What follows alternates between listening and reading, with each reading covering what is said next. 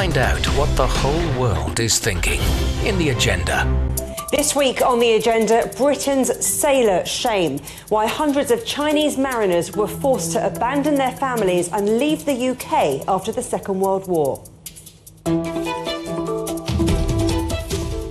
Hundreds of Chinese sailors who'd assisted the UK during World War II were forcibly and secretly deported after the conflict, so says a British government investigation. Many were forced to leave the wives they'd married and children they'd fathered behind in Britain.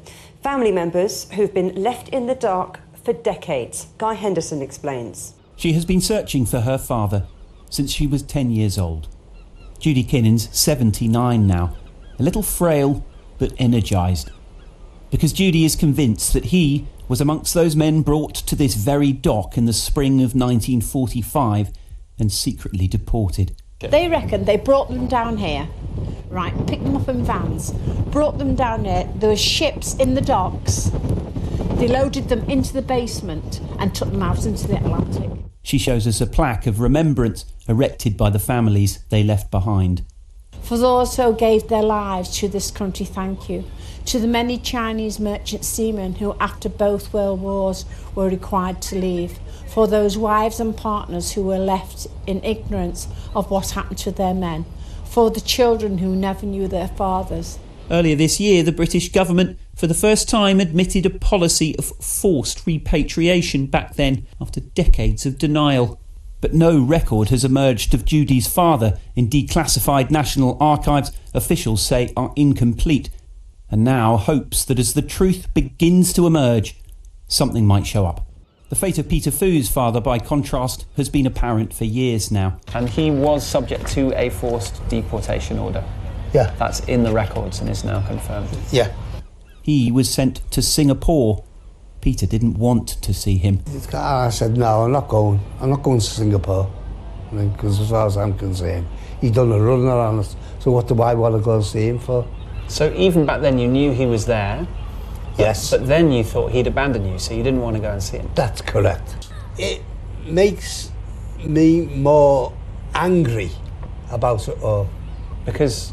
Because it's all coming out, the truth. The truth's come too late for him. His father's since passed away.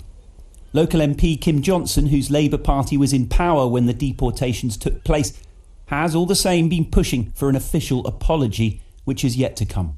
Some of the actions that were undertaken by public sector bodies, you know, they want to hide away. They separated fathers, husbands um, from families. The report identifies how um, racially challenged it was, you know, because US servicemen and Polish servicemen weren't treated in, in the same way as Chinese yeah. seamen. Sorry may provide closure for some family members, but people like Judy Kinnen say they need more than that. After a void that's lasted a lifetime, they want answers before it's too late.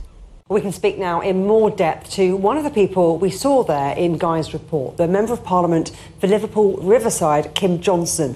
Thanks ever so much uh, for, for taking time out of your, your schedule to talk to us. Now, up until this report, the Home Office had consistently maintained that there hadn't been an enforced repatriation of married men, in spite of its own memo, memos describing a, a de facto manhunt. So, how did the report build a picture of what happened to lead to that acknowledgement? Well, Julia, what I would say was as a result of my adjournment debate, the Home Office and the front bench minister, Kevin Foster at the time, committed to undertaking some more research. So employed a researcher and um, um, identified the relevant paperwork, what happened after the war, and all those public sector organisations that were complicit in making sure that happened. So it wasn't just the Home Office, it was the police, and it was also the shipping lines. So we've heard that this policy was to free up housing for returning servicemen. Um, it sounds a lot more complicated than that. I mean, why did the UK have this forced deportation policy? Well, I think um, at one point the Chinese seamen were seen as being difficult. They were identified in the report as being criminals. That they were employed by the shipping lines and they were employed on less wages and they didn't receive the, the war bonds. So if they were killed in war, their families didn't get funding um, that they were entitled to. And so the Chinese seamen, with the help of um, the union, um, mounted a strike and a campaign, and they were eventually given um, the funding and the, the pay that they um, were entitled to. And so they were seen as troublemakers. And I think that was one of the reasons also that there was this forced repatriation of the 2,000 seamen after the war. Was it illegal under British law?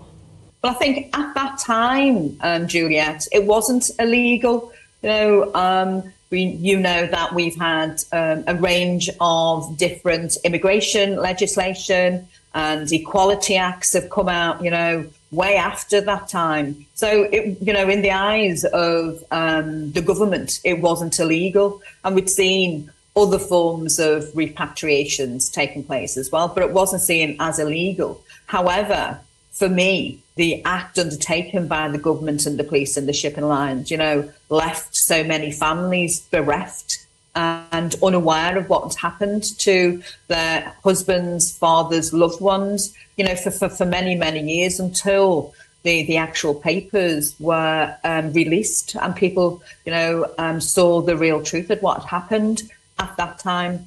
And, and a lot of the families are talking about how you know, their fathers and loved ones were actually kidnapped off the streets. You know, that's how um, um, awful it was for the families.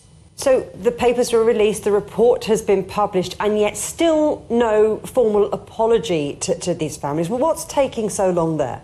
Well, I, I think personally that the, the government don't want to own up to it, and they, you know, they've acknowledged, acknowledged in the report that it was racist they've acknowledged that it should never have happened. But you know they fall short of making that actual apology and uh, and acknowledging it. But you know for me um, i think sadly this happened under um, the labour party under attlee's watch. And you know we've spoken to the labour party also to provide um, an apology and acknowledgement, and, and that's not been forthcoming. But we're, you know, we're still going to be pushing. You know, the families still want to push and campaign um, for the apology and acknowledgement of what happened to um, their loved ones. So, so what are you doing, and what can others do to, to get that apology? You know, what we've been doing um, since the adjournment debate, since I entered Parliament, is raising awareness working with a range of stakeholders. Uh, the the descendants of those seamen have you know formed a WhatsApp group. You know, they've um, done a lot of media themselves. You know, the um, print media have, have written stories. Um, the um, descendants of the seamen had a meeting with Yvette Cooper, who's our shadow um, um, Home Office Minister, during the Labour Party conference, and uh, Yvette is committed to going back to the Home Office and putting some pressure on the Home Office as well, because as you will know, there's been a change of guard in um, in in Parliament, and so different people. So um, she's going to go back to the Home Office to see what other um, support can be available to to the families. Uh, we're, we're looking at working with National Museums Liverpool. I met recently with um, the chairperson of PH Holt Trust, which was linked to the shipping line, you know, but the, the shipping line no longer ex- exists. And a lot of the papers from that time are um, archived in the National Museums, Liverpool. So to looking at some of the papers, because the, the families still want to know um, more information about the families, what ships, you know, where did they go, where did they end up, and they're talking now about looking at DNA testing. You know, we've seen, you know, some of these shows where families have been connected by linking their DNAs, and and I think that's something that a lot of the families are quite interested in, particularly as families who don't have a name. You know, so there are things that we're, we're pushing for at the moment. And what about those shipping companies? How culpable are they?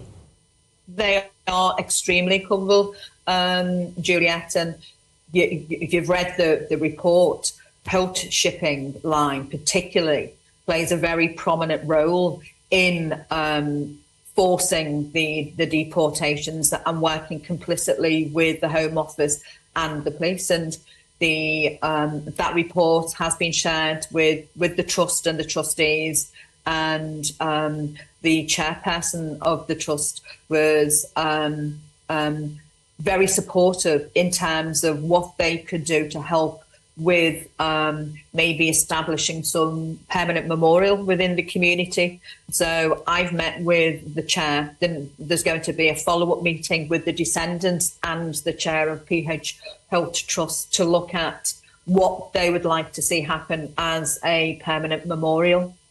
So look, there's a lot of confusion. There's been denial, missing files, attempts to, to shift the blame. So much it, it's still yeah. unknown. I mean, will we ever uncover the, the real story here? I think we have the essence of the real story, if I'm honest with you. But it's um, finding the paperwork that matches families to their fathers. And I think that's um, the real sad indictment of um, papers going missing or being destroyed, sadly, because, you know, families that I've met with, you know, you know one, one, one particular descendant his father was deported. His mother died when he was young. He ended up in care and, you know, until quite recently was not aware of any of this.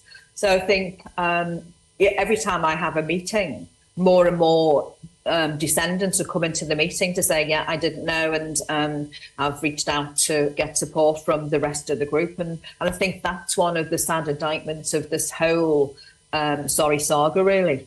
So, uh, to an extent, too, too little, too late. But I, I want to talk to you about the, the, these missing files because many of the papers were declassified as far back as 2002. Um, yes.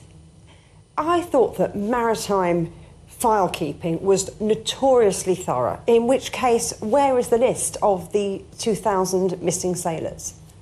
And I think this is um, the, the question we're asking at the moment, and you know, and hopefully um, Yvette will be able to get some more information. I'm hoping that if we can gain access to the um, shipping line files that are archived at the National Museum Liverpool, that they might uncover some of the names, some of the ships that were used, uh, and provide some um, closure to the families. But I've I've made that request to National Muse- Museums Liverpool, and um, we'll be chasing it up as soon as possible. I want to pick up on something you, you mentioned earlier because 75 years on, there has been increased uh, public awareness, and the report confirms that the Liverpool families were brutally ripped apart by the racist and coercive actions of the British government.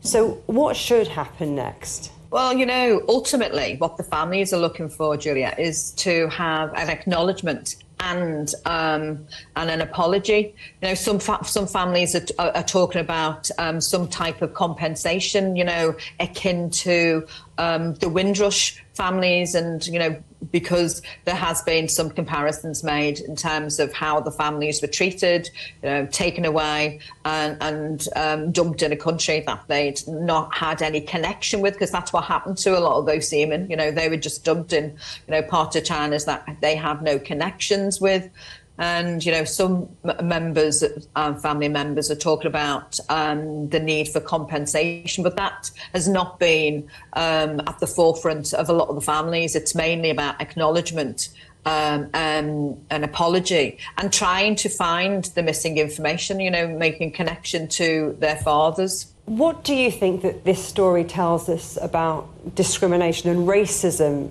in britain? But both then and now all this these decades on?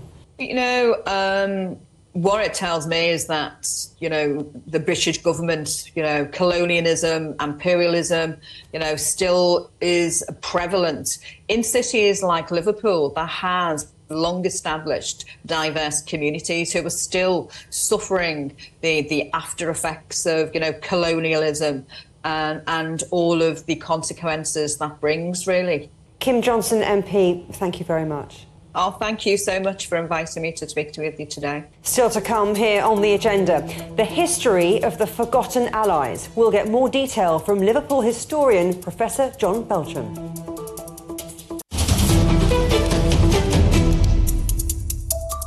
Welcome back to the agenda. We've heard from local MP Kim Johnson about the families of the forgotten Chinese sailors and their continued fight for an apology. But who exactly were these men and how did they come to be in Liverpool in the first place? With me now is John Belchem, Emeritus Professor of History at the University of Liverpool. Thanks ever so much for, for joining us. So, Professor, who were these Chinese sailors? What were they doing in Liverpool? And what role did they play in the war effort? Well, Liverpool, having established itself as the great Western Emporium of Albion, suddenly got even more ambition and control over the oceans right across the globe. And so trade with the Far East became very, very important. And Chinese sailors were extremely significant in this. Um, alas, of course, there was a, a, racial hierarchy, so that the British sailors on the ships uh, earned far more money than the Chinese, but everybody agreed that the Chinese were actually more efficient than the British. Um, so the numbers increased significantly, um, particularly when the Alfred Holt Company, own Blue Funnel Line uh, was formed in the 1860s. Soon after that, of course, the Suez Canal opened, so the trade with the Far East expanded and expanded. And these Chinese seamen became very, very important. But I think in part because of the unfair treatment they received in terms of wages and income and so on, it's not surprising that when the ships came to Liverpool, many of them took the opportunity of jumping ship and exploring the delights of Sailor Town, Liverpool. Um, which was, was considerable. And we soon find that a, a significant number of these Chinese seamen uh, establish themselves. They run restaurants, laundries, grocery stores, and so on. And an awful lot of them, of course, marry British women. Um, and they become really quite a, a functional immigrant community, although concerns grow. I mean, of course, across the world, there was this yellow peril. I mean, Americans, Australia, New Zealand, and so on, all of these were trying to have a sort of a whites only policy. Liverpool had resisted that until the beginning of the 20th century when the Aliens Act was introduced in 1905, after which the, uh, there was a considerable outcry, sensationalist journalism stigmatizing the Chinese as being drunken, being responsible for sexually transmitted diseases, gambling, drug taking, and so on. All of this was, was absolute rubbish, as the City Council found out when it established a commission of inquiry in 1907, which showed that the, the Chinese were, of all the various uh, components of cosmopolitan Liverpool, they were the best behaved and easily the ones that they wanted to uh, encourage. Well, numbers of Chinese seamen, of course, increased during the First World War because they were very much needed in the in the war effort in the Atlantic and so on. Um, but after the First World War, although this still has yet to be recovered, they were forcibly repatriated because they were technically aliens. They did not have any right of British citizenship or British residence. You've talked about the First World War and how the Chinese merchant seamen were, were seen as good migrants, a good, strong migrant community. Um, what, how did things change after the Second World War? Well, after the Second World War, we, we enter a period which historians have called whitewashing Britain. There was considerable concern about the uneasy transition from, from war to peace. And the real victims in this were always those who were considered to be, to, to be migrant. And the first to really feel the force of these new harsh attitudes were the Chinese, because the Chinese were technically aliens. And therefore, it was quite possible, uh, although one has to say considerably reprehensible, for the authorities to use various means to say that as aliens, they should be, well, they use the word repatriated, but what they really meant was deported. Are you saying that maybe these Chinese merchant sailors were the forgotten ally? Of the Second World War? Well, they certainly were the forgotten ally. I mean, they were, um, as was always the case, ship owners really welcomed as many Chinese seamen as they possibly could. Um, for two reasons. One, they were very, very efficient and good workers. And second, they were cheap. Um, and they also were the ones who suffered immensely during World War II because most of these Chinese seamen, of course, are not working on the upper decks. They're down in the stokeholes, in the engine rooms, in the kitchens, areas which are far more dangerous. And appallingly, the, government, the, the shipping companies were not paying them a proper war bonus, war risk bonus. Um, and that led to Chinese trade unions um, being formed in, in, in, Liverpool. There was also evidence of links with the Chinese Communist Party. So there were some political and industrial concerns. But when you look at the way the authorities in Britain handled it, they put all that aside and used the basic stigmatizing of the Chinese. You know, these were people who were sexually immoral, were criminal, were drunken, were pushing the drug trade, and so on. Uh, and this was why they said they had to get rid of these people because they were they were spreading tuberculosis, they were spreading VD, and if they married with English women, they only married the prostitute class. I mean, all of this is absolutely scandalous and outrageously incorrect. So then, in the space of just a few months, all of these men who had made new lives in Liverpool and other parts of the UK were sent back um, to the Far East. And with all the post war reconstruction taking place, I mean, where did this deportation fit in? Well, I mean, as I say, it was the it was the first stage of a definite hardening of attitudes, which you can see uh, coming just before the arrival of the, the Empire Windrush. And this is the beginning of, of, of, of the authorities and the government struggling to come to terms with, with, with migration. I mean, part migration was needed. There was labour shortages in most of, most of the UK, but not in Liverpool. With the end of the war, uh, shipping took a hit. And so you could argue that you did not need so many seamen. And of course, a lot of the Chinese seamen had quite sensibly, in view of the way they were exploited on board ship, decided to make a uh, a portside living. You know, they were they were much happier living in Liverpool. But these were people who were considered undesirable. Um, all those, those things that I've talked about, the stigmatization of the Chinese came in, came into play. Um, and the, the the thing about them was, I suppose, it was inverted commas easier to get rid of them than the problems with, I use the terminology of the time, the British coloureds or the coloured colonials, people who had actually, a, well, were British.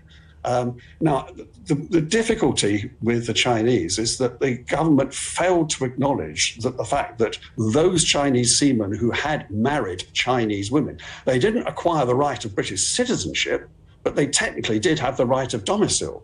But this was completely ignored. They were just rounded up and sent back without any attempt to even to allow them to say goodbye to their wives, their children, or anything. It's, it's a really quite a horrendous story. Why then do you think it's taken so long for, for this story to, to come to light and to be revealed? Um, and why it's taken so long to get some kind of apology?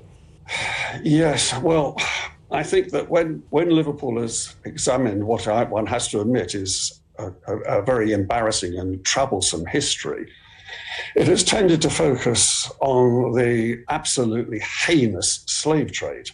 Um, and any attempts to come to terms with trying to improve Liverpool's appalling record of race relations has focused on that at the expense of other groups like the Chinese, who really were, as you say, you know, great allies during the, the world wars and so on. These people have just just just just got ignored, and the things were stuffed away in, in archives and so on. I mean, I was very fortunate to, to come across the, that, that Home Office file, but I mean, even Foley and other people had found all these things beforehand, but why they had not really reached through um, until now, I, I, I, don't know because it is it is an absolute absolute scandal, and it's a scandal that predates uh, the, uh, the, the Windrush scandal. It's something which predates the development of a hostile environment. I mean, the Chinese suffered being aliens because you could legally uh, deport them, even if though morally and ethically that was completely wrong.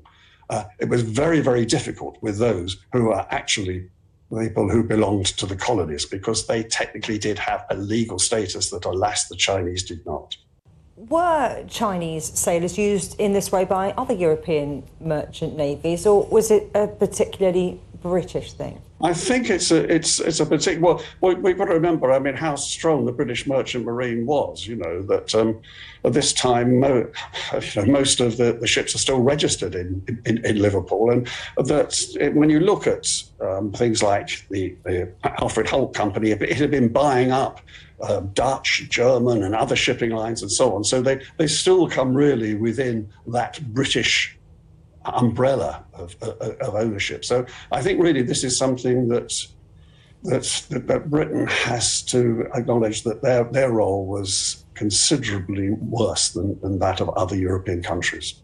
But there were other European countries who, who did employ Chinese. Yes, I'm, I'm, I'm, I'm, sure, I'm sure they were because I mean the Chinese were, were, were fantastically good merchant seamen, um, and everybody could get them on the cheap. So you know why not? Professor John Belchem, thank you. But for now, from me, Juliet Mann, and from all of the Agenda team here in London, goodbye.